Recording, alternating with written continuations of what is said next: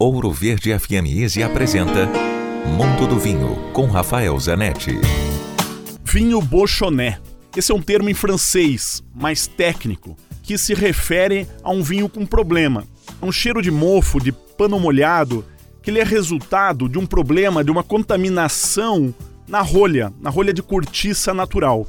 Esse vinho, infelizmente, está perdido, não deve ser bebido.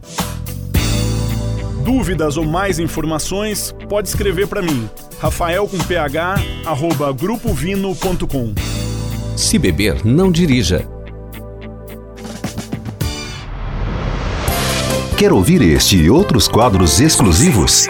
Em Curitiba, sintonize 105,5 em FM ou acesse ouroverdefm.com.br. Disponível também nas principais plataformas digitais de streaming e redes sociais.